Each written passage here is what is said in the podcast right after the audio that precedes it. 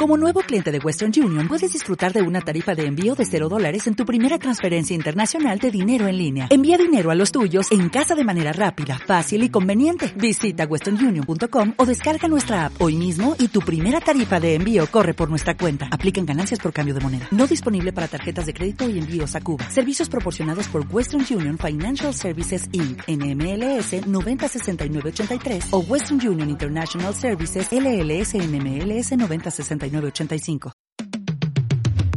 nosotros decimos, eres parte de la comunidad LGBT, de altavoz LGBT. Y punto. A mí me gustó el que dice, ay, mi piernita. Me dice, compruébame de que eres mujer, güey. O sea, pues no tengo aquí mi carnet, pero si quieres, te, te INE, güey. Sí, yo nomás estoy esperando a, que saquen el OnlyFans del Partido Encuentro Solidario y ya. No, mi ciela, no, mi ciela. Los grupos de ultraderecha que han capitalizado mucho este odio y esta misoginia hacia las mujeres trans. Vas a conseguir a uno, dos, tres gays panistas por ahí que digan, ay, no, pues yo, a mí no me ofende. Ándale, ten el chingazo. A ver, a ver, a ver. Esto es Altavoz LGBT.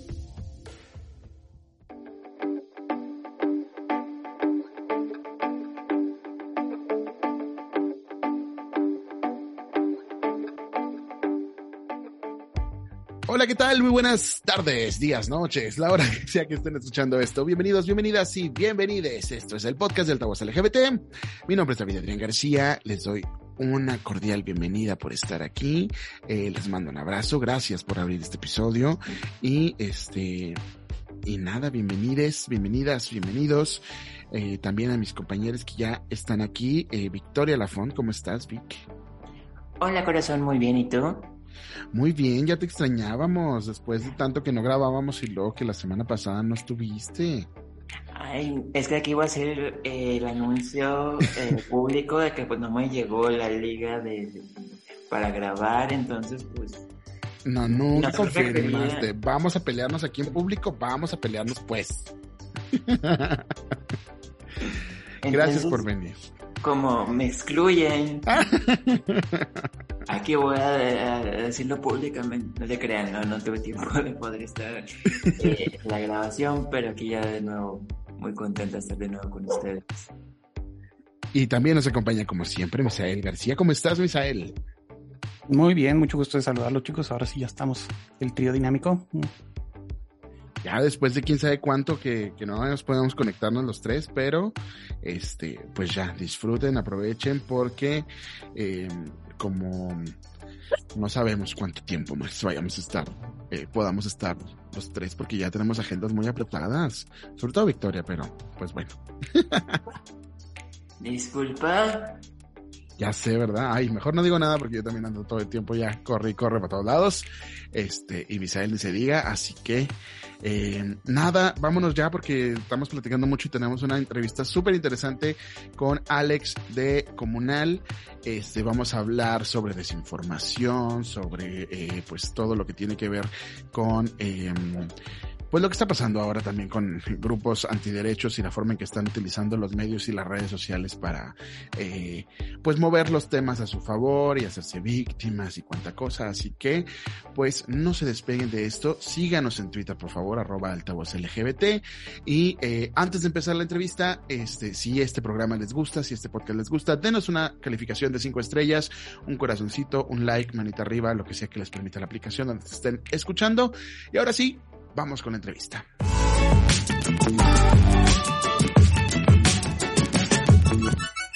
Bueno, ya estamos aquí en la entrevista con Alex. Alex nos acompaña de Comunal, que este, bueno, primero que nada, Alex, ¿cómo estás? Muy buenas tardes, días, noches, porque no sabemos a qué hora nos están escuchando. Hola, buenas tardes, días, noches. Todo bien por acá, gracias por la invitación, qué gusto estar con ustedes. Oye, no, pues nos encanta que estés aquí con nosotros porque estábamos viendo la semana pasada que sacan este eh, folleto de ojo con los medios que nos encantó y que queremos que nos digas, este, bueno, primero que nada, ¿qué es comunal y por qué crean este folleto y platicar a partir de ahí, ¿no? Porque esto tiene mucho que ver, este, digo, aquí nos centramos en temas LGBT y todo, pero esto tiene mucho que ver también, ¿no? Que este, cómo consumimos medios, qué onda con la libertad de expresión, qué onda con el discurso de odio, o sea, todo esto, discriminación, desinformación, todo eso obviamente toca, eh, pues ahora sí que nuestros temas, como decimos.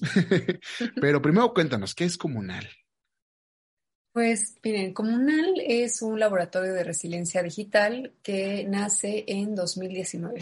Realmente este laboratorio lo constituimos porque pues yo ya venía trabajando en sociedad civil, particularmente brindando apoyo en temas de seguridad digital, pero también acompañando a personas que vivían violencia de género en línea desde hace varios años. O sea, yo empecé a trabajar estos temas por ahí de 2013.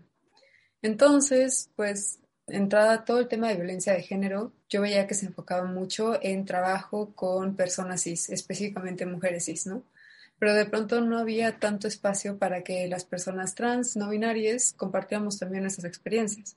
Entonces esto de pronto también conforme esta avanzada de el que se hace llamar feminismo transexcluyente empezó a colarse en diferentes movimientos, pues era importante tener espacios para nosotros, ¿no? Y también espacios donde pues no solo recogiéramos nuestras experiencias y nos sanáramos de las violencias que vivimos, sino que también pudiéramos construir estos conocimientos juntos. Entonces, la apuesta de Comunal es justamente generar espacios de aprendizaje y construcción de conocimientos que interpelen a las personas que conformamos esta parte la disidencia sexogenérica también. Entonces, pues dentro de esta misión de ser un laboratorio de resiliencia digital, nos enfocamos no solo a temas muy específicos de seguridad digital, como puede ser justo temas de privacidad, protección de datos y demás, sino que más bien pensamos en cómo podemos hacer que las tecnologías, más allá de las tecnologías que están basadas en Internet, puedan ser utilizadas como herramientas para avanzar en nuestras apuestas por la justicia. Entonces, pues parte de lo que hicimos a propósito de lo que ha estado sucediendo ah, a raíz de el espacio que se le abrió en Capital 21 a personas que tienen estos discursos de transfobia y de discriminación, lo que queríamos hacer era también comenzar a compartir estas herramientas críticas a partir de un folleto, que como decía David, es este folleto que se llama Ojo con los medios, para empezar a compartir cuáles son ciertos puntos de partida para diferenciar cuando algo es información de mala calidad, cuando algo es derechamente desinformación, cuando algo es propaganda y cómo todas estas cuestiones donde pues los discursos discriminatorios han encontrado ahora sí que un fertilizante muy macabro, contribuyen a que se genere una polarización en la opinión pública, que eventualmente es lo que también genera estas divisiones donde el odio prospera y donde el odio deja de ser nomás un discurso para convertirse ya en acciones concretas, concretas, perdón, que pues menoscaban nuestros derechos, nuestra seguridad y pues nuestro bienestar como integrantes de la comunidad LGBT. Excelente, entonces no estábamos tan perdidos, tiene absolutamente todo que ver. Misael, ibas a decir. No, pues sí, es un fenómeno que eh, se repite así eh, mucho en la, en la televisión y en medios de comunicación así de mainstream. Aquí es muy común que cuando invitan así a un panel para hablar de derechos de personas trans o derechos de la comunidad LGBT, y también invitan a alguien que está en contra de los derechos de las personas trans o de los eh, derechos de las personas LGBT. Victoria, nuestra compañera, tiene experiencia con eso, que, la, que ella ya había jurado no ir a debates en los que tenía que debatir sus derechos con personas eh, transodiantes, pero pues de vez en cuando todavía la convencen. Y es algo en lo que, eh, bueno, pues no hemos eh, acabado con esa, eh, con esa lucha por informar al público acerca de cuáles discursos que se presentan como puntos de vista válidos son de hecho discursos de odio y uh, que no se ha incluido ni siquiera en la ley. Aquí en, en, Chihuahua batallamos mucho, por ejemplo, que para que los transfeminicidios sean catalogados como feminicidios, incluso a, nivel legal. Y uh, bueno, es, es importante tener esta discusión porque, porque siempre hay eh, la gente que cree que está hablando desde un lugar de, de eh, liberación o de, protección de los derechos, cuando habla de la protección de los derechos de las de los derechos a expresarse de las personas transodiantes o de las personas LGBT fóbicas. Es algo que todavía, que seguimos eh, discutiendo incluso adentro de nuestra propia comunidad, lamentablemente, y que es, y que vale mucho la pena tener la discusión hacia afuera también, señalar los casos muy, bueno, muy emblemáticos y muy perjudiciales que están dándose con dinero público en los que se les dan, de, bueno, estas herramientas para difundir odio y difundir eh, mitos eh, muy perjudiciales para la comunidad. Pero Victoria, tú tienes experiencia con eso, ¿no? O sea, de que ha, habido casos en los que tienes que ir a discutir con gente en la televisión acerca de por qué las personas eh, LGBT y por qué las personas trans merecen vivir. Ay, la verdad no me gusta, pues se ha vuelto como que mi deporte cuando me invitan a canales de televisión porque sí, precisamente, eh, no sé por qué fregados, o sea, sé que es por morbo o por, este, por dar más eh, rating, pero nos ponen con personas eh, antiderechos, ¿no? Y tener que escuchar las tonterías que andan diciendo, ¿no? Y poderles debatir, o sea, lo más difícil y lo más feo es el poder que les dan al poder abrirles espacios públicos, espacios de transmisión para que fomenten sus tonterías y discursos de odio y discursos antiderechos. Y justamente en el folleto eh, de, Comunal, en este em, Ojo con los Medios, el primer tuit del hilo eh, abre con la frase la propaganda del odio no es libertad de expresión. Explícanos un poquito esto, Alex, ¿por qué eh, no es, eh, por qué la libertad de expresión, que podríamos decir es como una, un derecho que podríamos pensar que está por encima de todo, ¿no? Que antes que nada tenemos el derecho de decir las cosas, pero ¿por qué la propaganda del odio no está amparada por esta libertad, ¿no? Pues justo sea, a mí algo que me gusta como mucho traer, porque siento que es algo que se comunica también con la realidad política y como con esta cercanía de otras generaciones a todo el tema de los derechos humanos, es que imaginemos cómo fue que el acceso a Internet se convirtió en un derecho. Yo sé que aquí parece que me estoy yendo por las ramas, pero les juro que va a llegar un punto, aguántenme tantito. Y justo... Tú dale, tú dale, no te apures.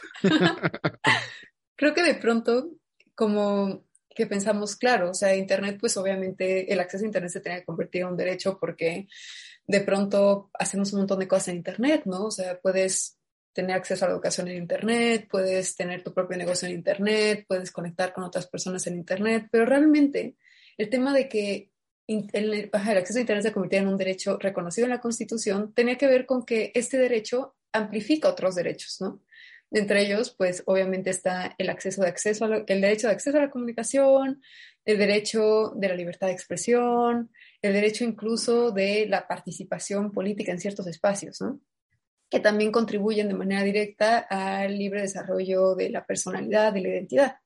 Entonces, lo que sucede con la diferencia entre la propaganda del odio y la libertad de expresión es un poco similar a cuando nos cuestionamos qué pasa con el acceso a Internet. ¿no? O sea, el acceso a Internet es un derecho no porque sea importante que tengamos Twitter en nuestros teléfonos y estemos tuiteando cada cosa que se nos cosa por la cabeza. O sea, el derecho de acceso a Internet es importante porque Internet nos permite amplificar el acceso a la, a la comunicación que podemos utilizar para informarnos, y participar de manera como más contundente en temas políticos, pero incluso la información que necesitamos para tomar decisiones sobre nuestra vida. Entonces, cuando hablamos de la libertad de expresión, sucede algo similar. O sea, la libertad de expresión es un derecho tan fundamental porque básicamente es lo que nos permite tener los ingredientes necesarios para decidir qué es lo que queremos hacer con, no sé, nuestras carreras, qué es lo que queremos hacer con las posibilidades de recibir ciertos medicamentos u otros, qué es lo que podemos hacer incluso cuando hay un desabasto de medicamentos, que esto ha sido como una crisis que han enfrentado sobre todo hombres trans en los últimos meses. Y de pronto, pues pasa un poco eso, o sea, si no tenemos información de calidad que nos permita tener como estas herramientas necesarias para saber cómo actuar o cómo tomar ciertas decisiones, pues entonces nos volvemos completamente dependientes a que solo ciertos grupos nos digan ya ni siquiera qué cosas podemos hacer, nos digan qué hacer. Entonces eso es donde se vuelve peligroso el no tener una libertad de expresión justamente libre o no tener un acceso a la información que garantice que podamos tener estos ingredientes que nos permitan justamente ejercer nuestros derechos de una forma amplia. Porque cuando no estamos ejerciendo nuestros derechos de una forma amplia, entonces, pues ahí se están violando estas garantías que deberían existir para justamente permitir que tuviéramos la libertad o estos derechos asegurados, no solo por el simple hecho de tener derechos y ya, es porque si no tenemos estos derechos garantizados, pues no podemos ni siquiera vivir en condiciones dignas o sobrevivir ciertas cosas que la neta yo siento que las personas de la comunidad LGBT hemos enfrentado históricamente y de alguna forma se ha normalizado porque son estos mismos discursos discriminatorios que eventualmente se traducen en acciones de odio los que han generado esta idea de que somos como ciudadanos de segunda o tercera categorías, ¿no? No tenemos derechos, no deberíamos tener por qué expresarnos. Es un poco también tocando en lo que platicaban hace ratito, ¿no? De que de pronto a las personas de la comunidad LGBT y particularmente a personas trans se nos invita a ciertos espacios casi que para debatir nuestra existencia. De ella no estás hablando de libertad de expresión, ahí estás hablando de también un montón de tensiones de poder que lamentablemente no se reconocen por los medios. Y esto es grave porque particularmente los medios públicos, como decía Misael, que se mantienen de los impuestos que todos pagamos, finalmente están perpetuando esta idea de que para tener nuestra dignidad y nuestros derechos garantizados, tenemos que casi, casi competir en esta onda. ¿No se acuerdan que en TV, no sé si se acuerdan de este programa que pasaba en MTV de Celebrity Deathmatch, que eran estas como figuras de plastilina, así que se desgarraban y demás? O sea, siento que parece que es lo que nos ponen a hacer, cuando realmente, pues, muchas veces las personas que participan desde este lado de los discursos de odio y estos discursos discriminatorios y estas apuestas antiderechos, pues tienen una red de poder que las arropa. O sea, nada más yo quisiera invitarles a ver también esta investigación que sacó Juliana Neuhauser hace poco en Revista Común, donde habla de los nexos de estas ¿cómo se llama? La Alianza por el Borrado de las Mujeres, creo. Que justamente... La Alianza LGB también, ¿no? Alianza LGB, pero también como esta cosa del movimiento contra el borrado de las mujeres, o no sé cómo se llama esta cuestión, que es básicamente un movimiento de terfas, pero que viene como arropado por diferentes movimientos religiosos y políticos de Estados Unidos, que ha tenido como diferentes vueltas en España y en diferentes partes del mundo, y eventualmente llega acá a México, pero llega con toda esta potencia política y como con todo este entramado de poder que ya tiene sus redes y sus raíces en diferentes espacios de gobierno. Y eso también para mí es muy grave porque justo cuando hablamos de esta propaganda del odio, las personas que la están difundiendo se ponen en lugar de víctimas, ¿no? Diciendo como, no, es que nos quieren censurar y quieren coartar nuestra libertad de expresión, haciendo como una especie de gaslighting de todo este entramado político y de poder que está documentado que tienen, ¿no? Entonces, pues justo, o sea, es responsabilidad también de los medios asumir que la libertad de expresión no es poner a dos personas que están en condiciones completamente distintas a debatir si una de las personas en la conversación es real o no. O sea, el tema de la libertad de expresión es que, particularmente para los medios públicos en México, hay ciertas responsabilidades que tienen que ver con la Constitución y con ciertos derechos y reglamentos que ya existen. En el caso de Capital 21, por ejemplo, está este reglamento de responsabilidades, me parece, del sistema de medios públicos de la Ciudad de México, donde hay un código de ética en el cual se violaron varios como incisos y artículos que estaban contemplados, nada más porque ni siquiera según dice una de las conductoras, que yo tengo mis reservas respecto a este argumento, pero bueno, ni siquiera se investigaron a las personas que estaban invitando al programa. Cuando las personas empiezan a dar estos discursos directamente negando la existencia de las personas trans, no se detiene la transmisión. Quienes están conduciendo y co-conduciendo no les cuestionan el que estén soltando estos argumentos. Y eso no es libertad de expresión. Eso es permitir que un medio público se utilice para hacerle propaganda al odio. Entonces, pues justo cuando pensamos de qué es la libertad de expresión, libertad de expresión entonces es garantizar que por lo menos en los medios públicos exista cierta paridad de condiciones o incluso condiciones que generen una especie de reparación ante la desigualdad que existe en otras esferas de la vida pública para permitir que las personas la comunidad LGBT y en particular las personas trans que últimamente hemos estado recibiendo toda esta serie de violencias por el pico de transfobia que se ha estado como agudizando, en el fondo también tengamos estos espacios, no para que solo se nos invite, para como incluso framearnos de alguna manera como víctimas perpetuas, sino también que podamos hablar de nuestras resistencias, las cosas que nos interesan, las cosas que nos dan alegría, nuestras organizaciones y la esperanza con la que sobrevivimos todos los días. Pero pues bueno, eso es como una conversación que aparentemente se escapa de los medios porque justo es muy lucrativo alimentar este morbo y esta especulación macabrísimas que se han hecho en torno a la idea de que realmente hay como una, pareciera que no hay espacios para nosotros para justamente tener representaciones dignas y tener espacios donde no tengamos que estar como siempre exigiendo o peleando que se nos reconozca en las mismas condiciones de respeto y nuevamente dignidad, como se reconoce a las personas que tienen estos discursos que claramente atentan contra nuestros derechos. Aquí quizá valdría la pena este, hacer una recapitulación muy rápida, muy breve, porque tampoco se trata de, darle tanto foco a estas personas, pero yo creo que nunca había habido, este, yo creo que muchísima gente nunca había escuchado de Capital 21 antes de lo que hizo esta eh, persona y tampoco, mucho menos habían escuchado de, del programa, ¿no? Que conduce esta eh, persona Renata Turrent eh, y que, bueno, historia rápida, este, invitó a una persona que es representante de la Alianza LGB, que se llama Mauricio Dimeo, y le invitó a hablar ahí a, la, eh, a su programa. Y este, y bueno, Renata Turren ya había tenido anteriormente eh, pues no sé si comentarios, pero ya sabía, digamos, de qué lado estaba.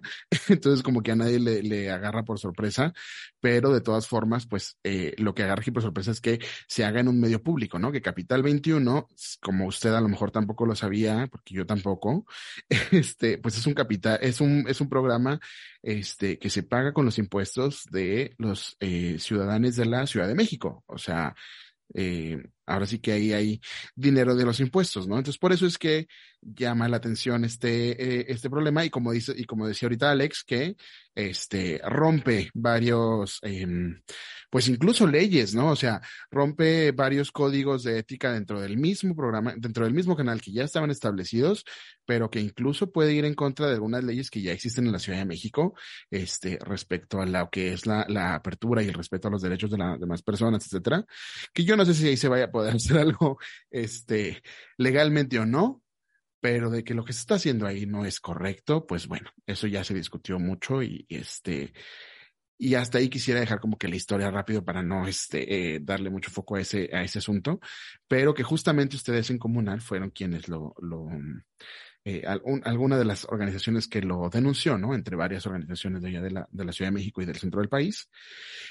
Este, pero bueno, retomando, eh, eh, el, tema de ojo con los medios y de todo esto que nos estás eh, comentando, la verdad es que la situación actual, y yo me atrevería a decir que, pues, principalmente con las personas trans, que como decían, a quienes es más se les está poniendo a debatir, como si hubiera algo que debatir al respecto, em, es, digamos, lo que está ahorita más en el foco y ahorita justamente, ¿no? Jala, como decía Victoria, jala tráfico, jala rating. Deja tu corazón, o sea, hace unos meses vamos a hablar un poco de contexto.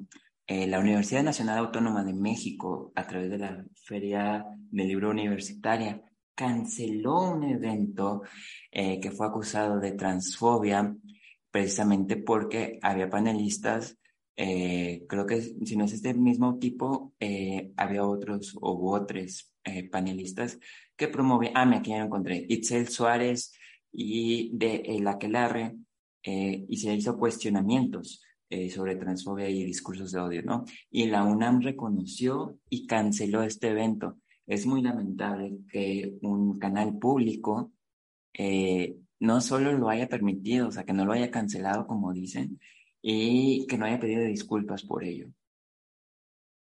Sí, y lo que estamos viendo lamentablemente es una infiltración de estos discursos de odio hacia dentro de la comunidad. No, el, grupo de odio de, a los que pertenecen estas personas, este, Mauricio, se me olvidó el nombre. Mauricio, Dimeo, sí, lo que sea. Entonces, es un grupo de alianza LGB que lo, que lo hace parecer como si fuera parte de, de, de bueno, del, de la constelación de organizaciones que están luchando por los, de las, por los derechos de las personas LGBT, pero ellos tienen un discurso en el que excluyen a las personas trans. Y este mismo discurso está infectando a eh, organizaciones feministas que son históricamente y fundamentalmente aliados de la comunidad LGBT. Entonces, estamos teniendo lamentablemente este discurso hacia adentro de lo que son nuestros potenciales y nuestros aliados naturales, que son pues, y están nosotros mismos. Están Y- replicando violencias históricas que se cometieron contra la comunidad LGB, ahora con la población trans. Eso es algo muy grave, ¿no? Que hay que poner en el foco. O sea, su discurso de odio están perpetuando un discurso eh, desde un poder que ahora se, que se da intrínsecamente, como dice Alex, este, y están perpetuando eh, violencia. Eh, grupos que han pasado y han sido violentadas y violentados y violentadas hacia personas trans. Entonces, eso es lo más grave, ¿no? La capitalización del odio y cómo se va transformando este discurso y lo van desvirtuando y lo van metiendo, como dice precisamente Alex, en esferas públicas que no deberían de estar ahí. Y eso me llama mucho la atención, este, para cualquiera que haya crecido en los noventas, a lo mejor a nosotros no nos tocó tanto, este, porque quienes estamos aquí, este, pues somos más o menos de la, de la edad, pero para una generación anterior, eh, todas estas cosas que se están diciendo ahora de las personas trans, se decían de los gays y las lesbianas. Este, y sobre todo de los gays, porque siempre es como que era, era como que las lesbianas ni existían.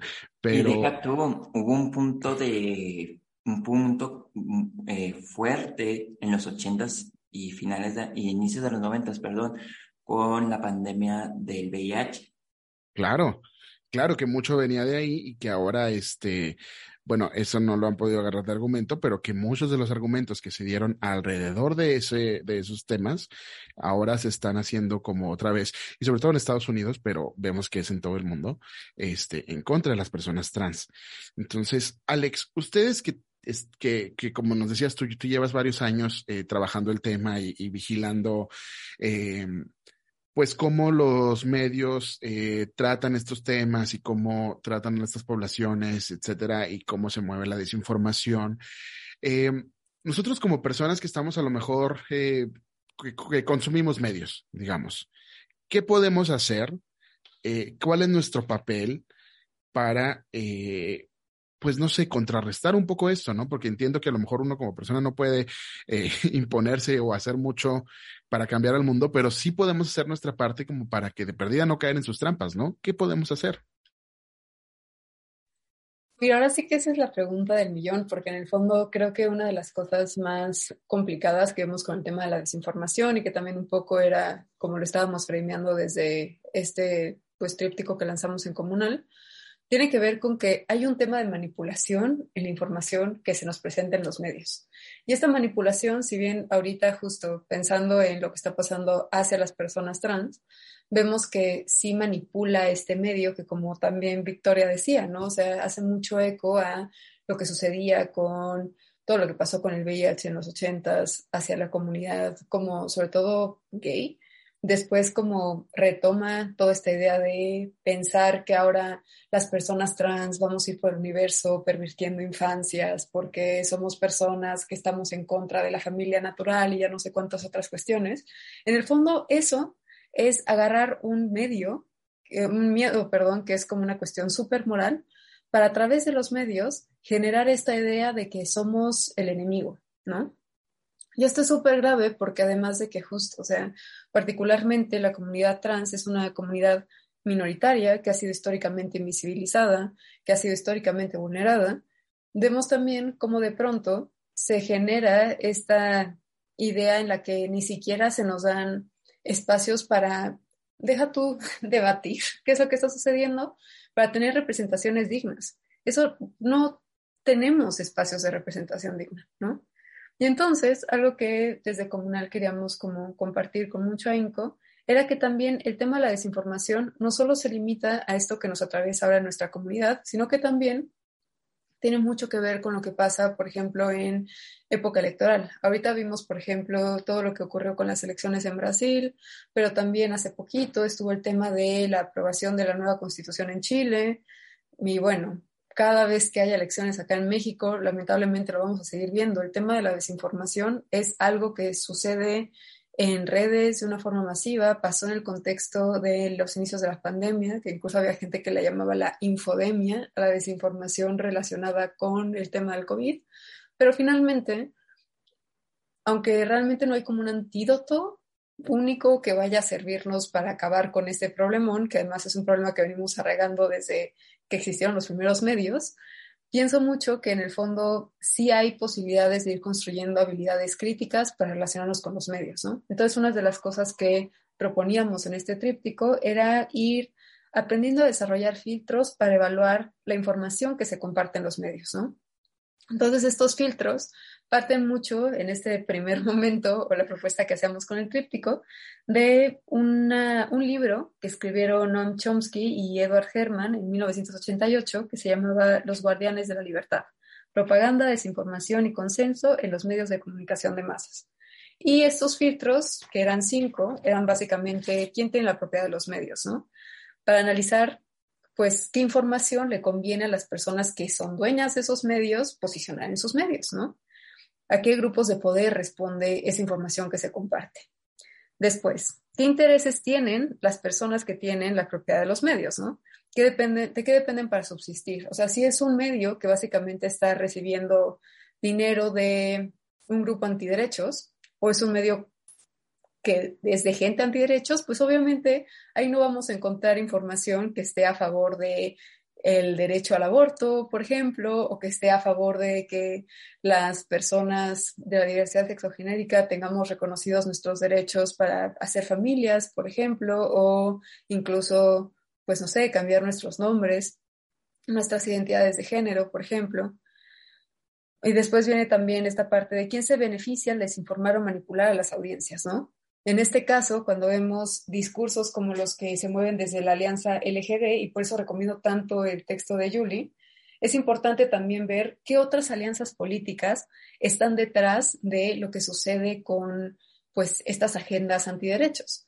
En algún momento, mm, particularmente a estas personas que son parte de el movimiento o la alianza o lo que sea contra el borrado de las mujeres, se les cuestionaba mucho que hicieran alianzas con personas de partidos políticos que habían sido abiertamente, pues, muy misóginos en negar como ciertos derechos fundamentales para las mujeres. Entonces, esta manera de poder ir haciendo como un trazado de dónde están estos vínculos políticos también nos ayuda a entender quién se beneficiaría de que a las personas de la comunidad LGBT, pero particularmente a las personas trans, se nos viera como esta amenaza a los derechos, ¿no? ¿Qué personas o qué grupos de poder se beneficiarían de diluir estas posibles alianzas políticas, incluso entre la misma comunidad LGBT, ¿no? Entonces, pues bueno, ese es como otro filtro. El siguiente filtro sería qué información, voces y representaciones se dejan fuera de los medios. Si de pronto justo estamos viendo un programa en un medio público en el que hay personas, no sé, personas blancas hablando de las experiencias de personas racializadas, pues entonces también ahí hay un foco de alerta, ¿no? O sea, ¿qué hacen personas hablando de experiencias que ni siquiera les atraviesan? ¿Y por qué están hablando de experiencias que no les atraviesan sin que haya personas que puedan estar ahí como un poco rompiendo con estas ideas desinformadas o cuestionando los sesgos que las personas que no comparten estas experiencias podrán estar expresando. Y finalmente, también um, el último filtro, que para mí es como de los más importantes, justo pensar quién es el enemigo en los mensajes que se y los mensajes y discursos, perdón, que se difunden o amplifican en los medios. A quiénes está perjudicando lo que se comunica. Y creo que cuando somos, bueno, generamos esta conciencia crítica y somos capaces de reconocer que la información que se nos da a través de ciertos medios no es la información única o la verdad total. Eso también nos ayuda a generar esta curiosidad por tener otras fuentes de conocimiento, otras fuentes de información. Y no sé si a ustedes de pronto les tocó esta frase que yo recuerdo mucho que decía mi abuela, por ejemplo, ¿no? O sea, que si estaba en un libro era verdad. Y a veces, pues, no es que los libros mientan, pero pues muy difícil actualizar un libro. Y hay ciertos sesgos y ciertas concepciones que históricamente hemos ido cargando y aceptando la cultura como que es la verdad escrita en piedra, que generalmente parten de que, de nuevo, o sea, para mí fue muy bonito leer este libro que se llama In Transit, que justamente hablaba de cómo pues hay un montón de personas que probablemente en algún momento en la historia eran personas trans, personas no binarias, pero que simplemente sus experiencias no se reconocieron como tal porque en el modelo cultural de categorización no existía la categoría trans y no existía la categoría no binaria. Entonces, todas estas personas que pudieron haber tenido estas representaciones y pudieron haber abierto sendas para muchas otras que llegamos después, pues simplemente no fueron reconocidas porque el universo no estaba listo para aceptar la realidad de quienes eran. Entonces creo que por eso también es muy importante que cuestionemos información que nos llega. Y más ahora que estamos en un momento en la historia en el que pareciera que estamos inundados de información porque estamos al pendiente de lo que pasa en Facebook, en Twitter, en diferentes redes sociales. Pero pues de nuevo, las redes sociales, cada quien es como pues su reino propio, ¿no? Y yo puedo compartir un montón de información pero eso no quiere decir que la información que yo comparto es correcta. Por eso todo este tema de luchar por defender la libertad de expresión, luchar por defender el acceso a la información y también de alguna forma luchar porque el acceso a Internet sea redundantemente más accesible, tienen que ver con ir cerrando estas brechas que amplifican o que mantienen los sesgos donde estos discursos de odio prosperan, porque de nuevo se alimentan tanto de la desinformación como de los sesgos, como de estos miedos y pánicos morales, para amplificar cuestiones que no solo es que nos dividan en la opinión pública y en el tema social, pero que en el caso de las comunidades trans, pues menoscaban nuestros derechos, ¿no? Directamente. Pues eh, son puntos muy importantes a los que eh, hemos estado, en los que tenemos que atender como sociedad civil, como consumidores de información. Y sobre todo me recuerda, o sea, a mí me ha tocado ver paneles en los que se discute, se discute, por ejemplo, el aborto y no hay mujeres en el panel. O, o, bueno, en el panel que sucedió en Capital 21, en el que promovían la transfobia, o sea, ni siquiera había una persona trans ahí para al menos debatir o al menos consultar así de, bueno, ¿y tú qué opinas de que, de que, de este discurso transodiante, o sea, para poder contrarrestarlo? Y es algo que es eh, siempre un foco rojo en la forma en la que se cubren esta clase de, de discursos, esta clase de debates? En primera, hay que erradicar ese tipo de debates porque esos debates nomás llevan, eh, como dice Guy Debord, eh, a la sociedad, a la sociedad del espectáculo. Nomás es crear un circo mediático que no llegas a ningún acuerdo, que nomás pones en enfrentamiento y como dice Alex, eh, le das voz y poder y estás capitalizando un discurso de odio. Yo creo que estos eh, debates, entre comillas, eh, donde ponen a personas libremente antiderechos y personas LGBT, en específico personas trans y no binarias, no deben de existir ya. O sea, la verdad, el morbo eh, y toda esta descomposición y violencia pública que se hace a través de eso, eh, como dice Sayag Valencia en Capitalismo Gordo, o sea, no deben de existir, ¿no?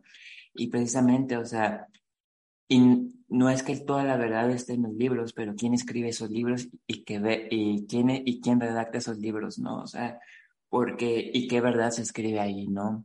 La verdad de los oprimidos, oprimides, oprimidas, o la verdad de los violentadores o violentadoras, ¿no? Eh, hay que pensar mucho qué estamos consumiendo y en qué momento histórico estamos, porque precisamente, o sea, hace 50, 60, 70 años no había la categoría trans no binaria. Eh, por ejemplo, en El lugar sin límites de José Donoso de 1966, la novela, a la Manuela, que es una mujer trans, le hablan como homosexual y cuando ahorita ya podemos eh, nombrarla como una persona trans, entonces hay que seguir evolucionando en estos discursos y a la vez ir deteniendo lo más que podamos los discursos de odio masivos, porque como lo vimos en, en, lo hemos visto en muchos talleres y en muchos foros, estamos bombardeadas y bombardeados y bombardeadas de información todo el tiempo.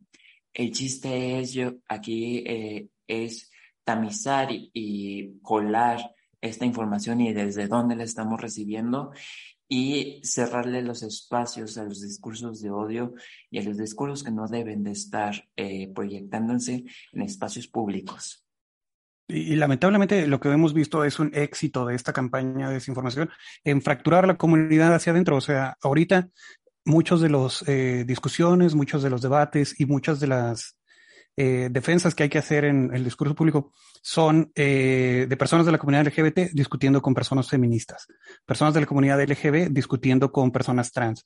O sea, eh, yo, yo que soy el, el token aquí, eh, persona cisgénero del, del show, o sea, las personas, las personas cisgénero tenemos esta responsabilidad porque eh, se nos está eh, eh, hay gente hablando a, eh, como si hablara por nosotros, hay gente que hablando como, ay, pues los hombres gays consideramos que las personas de, que tienen pene son hombres y las personas que tienen vulva eh, son mujeres o cosas así, ¿no? En las que las personas cisgénero como yo tenemos que hablar en contra de que se nos agrupe o que se nos ponga lado, de un lado de un debate en el que si nosotros no nos expresamos diciendo, no, esto no representa a lo que es eh, lo que somos nosotros como comunidad, esta gente está tomando una, una capa, sí, está tomando una bandera que no les corresponde, las que no, no están representando, no, no representan lo que yo pienso, pues. Y entonces tenemos la responsabilidad de personas cisgénero de convertirnos en aliados más efectivos y más comprometidos, porque si no, alguien va a tomar nuestra identidad y usarla como, eh, eh, y, usarla para dividir aún más a la comunidad. Así. Lo mismo igualmente con mujeres cisgénero que son feministas, que tienen que estar eh, constantemente defendiéndose de la infiltración de mujeres feministas eh, trans excluyentes trans. Eh, pues sí, tenemos una gran responsabilidad porque las porque nuestras visiones y nuestros valores se representan más allá de nosotros mismos, más allá de, pues, de ser una persona cisgénero gay. Eh, se representa bien en que creemos en los derechos de todas las personas, de las personas trans, de las personas no binarias. Y eh, bueno, pues eh, sé que cuando hablamos así de cuál, es nuestra responsabilidad, las personas trans y las personas no binarias tienen muy clara cuál es su responsabilidad, ¿no? Su, responsabilidad es defender su existencia, o sea, vivir. Y la responsabilidad de las personas que no somos parte de esta comunidad es entender que estas personas tienen derecho a vivir y defenderlas cuando están siendo atacadas. Y qué bueno que dices todo esto porque muchas veces estos grupos y específicamente de lo que hablamos ahorita, la Alianza LGB, se han eh, montado en un papel de que hablan por todos los gays, todas las lesbianas y todos los bisexuales del mundo y sobre todo, eh, que esto quita mucho, estas aclaraciones que tú dices que de repente las personas tienen que hacer, quitan mucho tiempo y quitan muchos eh, espacios que se podrían estar usando para otras cosas, para avanzar en otros derechos, y lo que hacen es como frenar este discurso, ¿no?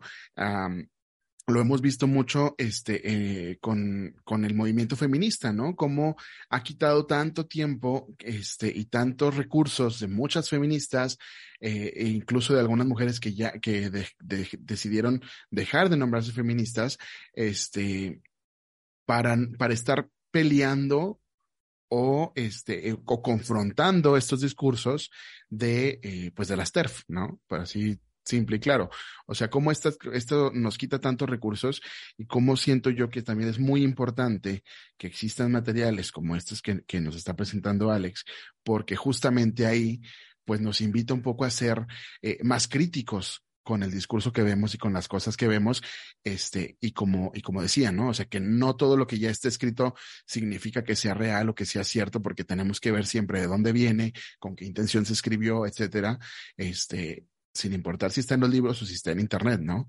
Entonces, yo lo que les invitaría es que, bueno, aparte de sumarme a la invitación de que lean el artículo de Julie, que se los vamos a dejar en los em, comentarios, en la descripción del capítulo, perdón, del episodio, este, ahí van a tener enlace tanto al eh, tríptico de Ojo con los, eh, con los medios, también van a tener un enlace a este otro artículo de Julie, que también está súper interesante, para que siempre que se encuentren con este tipo de discursos en contra, digamos, en contra de las personas trans, pero en general en contra de cualquier persona este, LGBT, eh, sepan eh, que atrás de eso hay algo más. O sea, atrás de eso hay más, eh, atrás de lo que puede ser un discurso inocente de defensa de las mujeres, de defensa de las lesbianas, de defensa de los gays, puede haber un discurso de odio en contra específicamente de las personas trans. Entonces, eh, ahora sí que como diría aquella campaña de Televisa, ¿no? Mucho ojo, amiguito. Si, alguien, si alguien te invita a su casa porque tiene videojuegos y te quiere invitar a decirte, pero ya sabías que las personas, las, los hombres tienen pene y las mujeres tienen vagina. huye de ahí, huye. Huye y cuéntaselo, cuéntaselo con más confianza le tengas. Y cuéntanoslo aquí en altavoz, por favor, porque qué miedo. Ay. Oye, Oye Alex, este, y cuéntanos de, de, bueno, ya este, que ya nos estamos acercando a la, a la hora de grabación, pero antes pues no queremos dejarte ir sin que nos cuentes un poquito más eh, de comunal, cómo les podemos ayudar, dónde les podemos seguir y sobre todo, este, que bueno, este, que se sepa que este tríptico que bueno, son unas también hay unas imágenes, hay un hilo en, en, en Twitter, pero que también es un tríptico físico que se puede descargar y que este, nosotros mismos podemos imprimirlo y repartirlo, ¿no? Pues sí, o sea, justo un poco la apuesta que traemos desde Comunal es también, pues hace rato les contaba, ¿no? O sea, pensamos un laboratorio de resiliencia digital, pero no solo pensando que las herramientas digitales son las que nos van a ayudar a hacer nuestras apuestas políticas más fuertes, ¿no? O sea, lo que queremos hacer es ver cómo podemos utilizar tecnologías y cómo podemos utilizar herramientas incluso de comunicación para amplificar estos mensajes. Entonces, también hay un poco haciéndole el guiño a lo transmedia, nuestra apuesta era retomar de estas conversaciones que hemos estado teniendo, de saber cómo es que nos afecta la difusión de esta propaganda del odio en diferentes medios y transformar todas estas reflexiones, transformar todos estos saberes en información que incluso pueda ser fácil de replicar. Nuestra apuesta que es bueno, está reflejada tanto en el tríptico como en un libro que publicamos el año pasado que se llama Violencia Digital en México, el Estado contra la Sociedad Civil, viene también de, esta, de este movimiento por el conocimiento libre y abierto. Entonces, todos nuestros materiales, todos nuestros recursos están creados con licencias Creative Commons. Entonces, de pronto ven el tríptico y hay cosas que les laten y cosas que de pronto digan como, ah, esto me gustaría meterle o moverle pues siéntanse completamente libres de hacerlo. Uh, básicamente la única condición es que si van a compartir como materiales derivados, no pueden ser con fines de lucro y tienen que estar bajo la misma licencia y también nos tienen que dar crédito. Esas son como las tres condiciones. Pero fuera de eso, estos materiales, la idea es que puedan también pues ser reutilizados por la misma comunidad y también ojalá pensando en estas alianzas, un poco haciéndole un guiño a lo que propone a María Galindo con estos feminismos bastardos, pensar cómo podemos hacer alianzas como insospechadas para transformar el mundo en el que estamos, porque la verdad, pues no solo es el tema de la transfobia, estos discursos discriminatorios, eventualmente las acciones de odio que vemos reflejadas en la vida física y en la materialidad de nuestras vidas, pues, sino que también está toda esta parte de cómo de pronto también en México estamos viendo toda la cuestión de la militarización, cómo estamos viendo estos espacios de participación política, incluso en el espacio público, se están restringiendo. Y un poco la idea es eso, o sea, aprender cómo de pronto cualquier tipo de herramienta puede ser útil para avanzar en esta búsqueda de justicia y ojalá en la transformación de la realidad que estamos enfrentando. Y pues eso, o sea, si quieren contactarnos, nos pueden encontrar en nuestra página que es literalmente común.al. En Twitter estamos como arroba guion bajo comunal. Y si ya quieren ñoñarle, salirse de esas plataformas como corporativistas, en Mastodon estamos en la instancia de mastodon.social como arroba comunal. Y pues eso. Oye, que vas a tener que venir a explicarnos qué es eso de Mastodon. Yo no tengo ni idea y me siento en este momento, eh, no sé si, si fuera de, de la onda de la chaviza o si nada más soy muy, este, poco, ¿cómo dijiste, ñoño? ¿Estoy fuera de onda o no? ¡Ah! No, no te preocupes. La neta es que acá, pues sí, soy tecnóloga y qué les puedo decir, amistades. O sea, un poco soy esa, pues sí, esa manifestación de la existencia que va a buscar cómo clavarse en cositas súper ñoñas. Pero justo, sería un gusto para mí también llevarles este otro lado de las tecnologías libres y federadas. Excelente. Pues ahí están los datos de Comunal, vayan y síganles. Este, la verdad es que tienen información muy chida.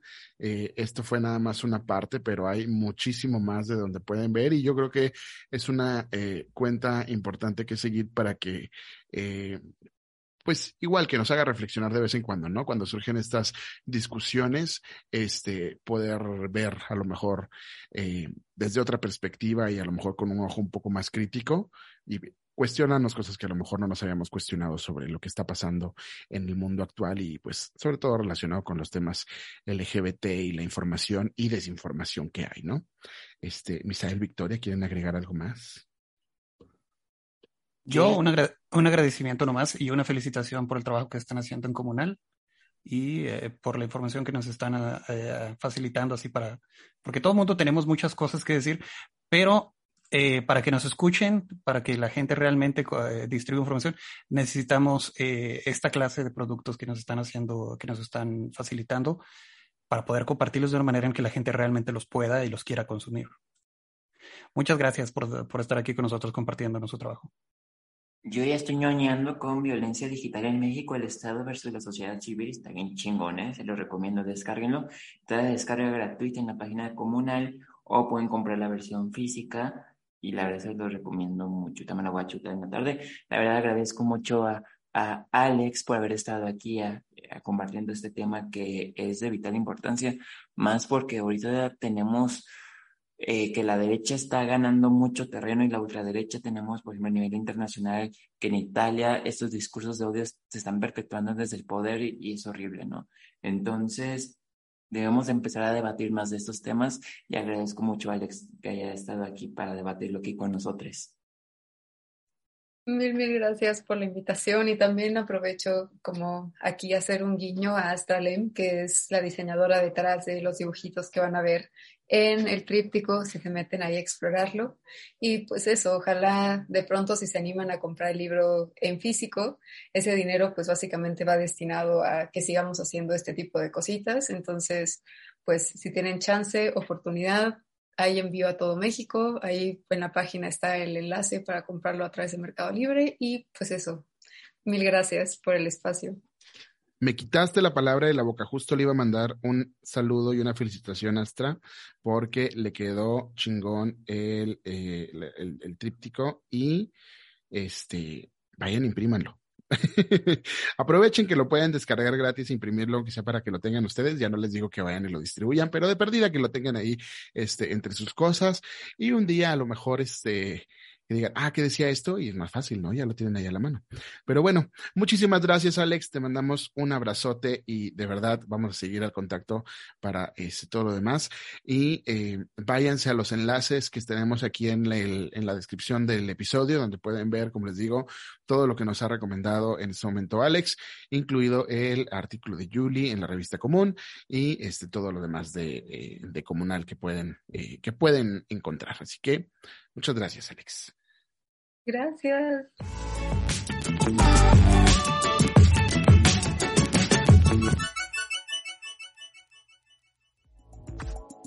Y bueno, esta fue la entrevista con Alex de eh, Comunal. ¿Qué les pareció? ¿Cómo la ven? La verdad es que a mí, yo, mi cabeza todavía está explotando, así que hablen ustedes. Lamentablemente uno acaba así medio así de, bueno, pues está este tema y, qué hacemos, ¿no? Y todavía queda un poco de pesimismo por la idea de que no vamos a poder dejar de tener esta lucha y esta conversación y esta discusión eh, hacia adentro cuando podríamos estar usando este tiempo para, eh, para hablar con los enemigos más poderosos eh, directamente que tenemos, o sea, eh, es, es, es, algo triste, ¿no? Que de, para dentro de la misma comunidad y para dentro de los aliados que tenemos naturalmente, como comunidad, los, las mujeres feministas, los hombres y los hombres gays, tengan que andarlos convenciendo de no dejar estas cosas pasar, de no dejar que estos discursos de odio se repliquen, pero pues es nuestra responsabilidad y es la uh, historia de, de, cómo avanza el mundo. Poquito a poquito vamos a ir ganando estas batallas, aunque tengamos que lucharlas un poquito con nosotros mismos también. La verdad sí es cierto lo que tú dices, Misayas, es algo indignante que personas que podríamos decir que son aliadas, aliados, eh, sean nuestros eh, violentadores, ¿no? Es algo bien, bien duro y cómo se van replicando violencias históricas que se empleaban en la comunidad LGB eh, ahora hacia las personas trans. Entonces, la verdad, quedo reflexionando mucho de esta entrevista y nos abre una ventana muy importante la reflexión y el debate público, de no darle voz al odio, porque no hay que darle más cabida a esto, ¿no? Porque vamos eh, posicionando y vamos y, ellos van capitalizando el poder. Y un consejo que yo les quiero dar cuando se topen este tipo de, eh, o bueno, cualquier contenido de, de, odio y cualquier discusión en la que a lo mejor pueda ser un poco desesperanzadora, eh, etcétera. Hay veces que uno se enoja mucho este, y como dice Misael, ¿no? No podemos, eh, o sea, esto nos quita tiempo y podríamos estar haciendo otras cosas más productivas. Yo les invitaría a que hay ocasiones en las que sí podemos reflexionar y decir, yo la verdad en este momento, en este tema, no tengo realmente eh, mucho que aportar más que mi enojo. Entonces a lo mejor conviene en esas situaciones sí tratar de eh, enfocarse en otras cosas. No digo que dejemos los temas pasar y que los ignoremos y todo. Simplemente analizar bien, ¿no? En ocasiones sí vale la pena o no enojarse y dedicarle todo nuestro tiempo a este, estar en esa discusión o si podemos a veces construir más desde otro punto, ¿no? Y entonces a lo mejor en vez de eh, dedicarnos a criticar la postura de cierta persona, quizá valga más para nuestra red de contactos y la gente que tenemos más cerca, expresarles por qué nuestra opinión es diferente, ¿no? Y, y expresar nuestros puntos de vista en lugar de criticar los de otros. Y no porque no sean criticables, sino como les digo, porque a veces nos quitan tiempo y no nos permiten, ya no nos deja tiempo como para hablar de lo que realmente queremos hablar, ¿no? De que son, pues, nuestras posturas a lo mejor de apoyo a la comunidad trans, este, de nuestras amistades, de todo eso. O sea, sí me, no sé si me de entender, pero el chiste es que hay veces que no, no, no vale tanto la pena enojarse, este, y mejor tratar de construir, ¿no? Bueno, pues sí, ya ves que aquí siempre estamos de excelente humor, muy positivos. bueno, tratamos, tratamos. Tratamos, tratamos. Es que sí, de repente, obviamente, pues aquí es, eh, de aquí de eso se trata, ¿no? De, de, hablar de esos temas y, y, a lo mejor este, tratar de llegar a más gente y, y, tratar de impulsar temas positivos. También cuando hay que criticar, se critica y se, se expresa lo que se dice, pero pues a veces que en la vida cotidiana no, nos queremos enganchar con muchas cosas que a lo mejor no, no tiene caso, ¿no? Entonces, no sé. Como decía ahorita en la entrevista, como decía la campaña de Televisa, mucho ojo, amiguite, mucho ojo. Pero bueno, vámonos, este, Victoria, Misael, ¿dónde les encontramos? Misael, ¿dónde te encontramos? ¿Qué memes quieres que te mandemos esta semana? Estoy en arroba misaelman y mándeme sus memes de la nueva temporada de Chucky porque ya va a salir. ¿Ya viene?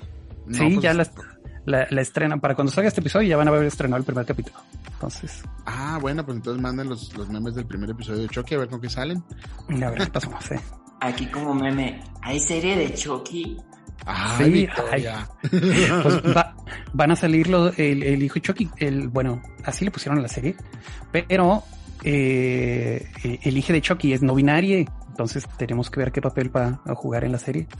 Me siento bien señora sin saber de series de la chaviza. ah, es que pues ya es octubre, ¿verdad? Ya es el mes de, del terror, por eso está saliendo ahora. Bueno, pues ahí está, Misael, mándenle memes de la nueva serie de Chucky. Y a ti, Victoria, ¿qué te mandamos a, y a dónde te encontramos? Miren, ahí les paso mi número de cuenta, me manden todos amor en dólares, pesos o lo que quieran recibir. No se crean, a mí me encuentran como arroba guion bajo la font, L-A-P-H-O-N-D. Perfecto. A mí me encuentran en Twitter y en Instagram como arroba davidadriangm. A mí mándenme cosas por leer que seguramente las voy a apilar por un tiempo y ya quizá después les dé, tiempo. Eh, y a Samus, mi perrita que está aquí ladrando, mándenle unas galletitas. Y altavoz, mándenos mucho amor a Twitter, arroba altavoz eh, LGBT o en Facebook y en Instagram nos encuentran igual como arroba altavoz LGBT, nuestra página altavoz.lgbt, nuestro podcast altavoz LGBT y creo que captan el punto. Encuéntrenos en todos lados así y como les decía ahorita al principio, si este episodio les gustó, si les parece que esto les interesa, le puede interesar a sus amigos, mándenles este episodio y pongan palomita arriba, cinco estrellas, eh, eh, manita arriba, like, lo que sea, una reseña, lo que sea que les permita la aplicación donde estén, desde Google Podcast, Apple Podcast, eh, Spotify, no sé qué más. Este, muchas gracias por escuchar este episodio y nos escuchamos la próxima semana. Bye bye. Bye.